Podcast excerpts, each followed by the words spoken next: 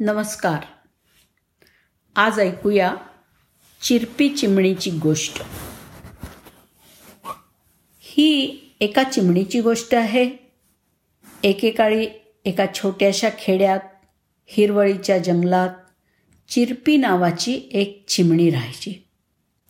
चिरपी ही एक आनंदी नशीबवान असा पक्षी होती जिला तिच्या सभोवतालच्या जगाचा शोध घेण्याशिवाय आणि फडफडण्याशिवाय काहीही आवडायचं नाही. एके दिवशी जंगलात फिरत असताना चिरपीला पक्ष्यांचा एक गट दिसला.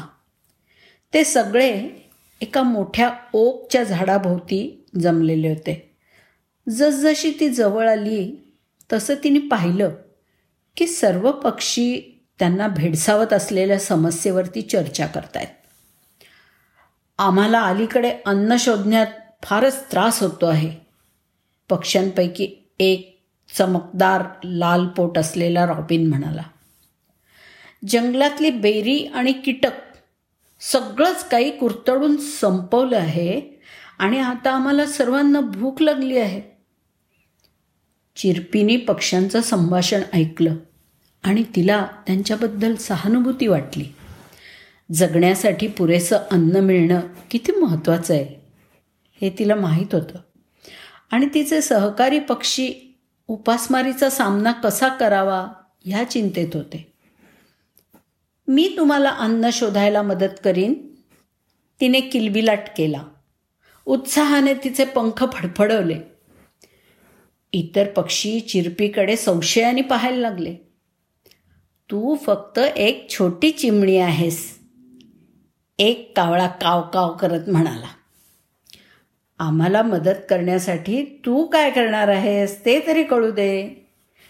चिरपीला माहीत होतं की ती लहान असली म्हणून काय झालं? ती नक्कीच वेगळं असं काहीतरी करू शकते. मला फक्त एक संधी द्या ती म्हणाली. मग चिरपी तिच्या नवीन मित्रांसाठी अन्न शोधायला निघाली.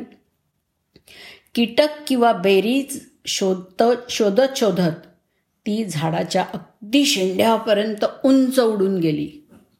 मग ती अगदी जवळच्या शेतात उडून गेली. तिथं तिने शेतकऱ्याच्या वॅगनमधून पडलेलं बियाणं आणि धान्य उचललं. हे सोपं नव्हतं पण चिरपीने धीर धरला. जंगलातल्या सर्व भुकेल्या पक्ष्यांना खायला पुरेल एवढं अन्न मिळवण्यासाठी तिने अहोरात्र अथक परिश्रम केले. आणि हळूहळू पण खात्रीने तिच्या प्रयत्नांना यश यायला लागलं. चिरपीला किती अन्न सापडलं हे पाहून इतर पक्षी आश्चर्यचकित झाले. तिची ऊर्जा आणि दृढनिश्चय पाहून पण ते अचंबित झाले आणि त्यांनी तिच्या कठोर परिश्रमांचं खूप कौतुक केलं. पण चिरपीने ते काम तिला आदर मिळावा किंवा तिचं सगळ्यांनी कौतुक करावं ह्यासाठी केलं नाही. तिने ते केलं कारण तिला माहीत होतं की हे करणंच योग्य आहे. तिच्याकडे एक दयाळू सहृदय असं हृदय होतं आणि तिला तिच्या सोबतच्या प्राण्यांना जमेल तशी मदत करायची होती. आणि शेवटी तिच्या निस्वार्थीपणा आणि समर्पणाचं फळ मिळालं. जंगल हळूहळू सावरायला लागलं आणि पक्ष्यांना पुन्हा एकदा जगण्यासाठी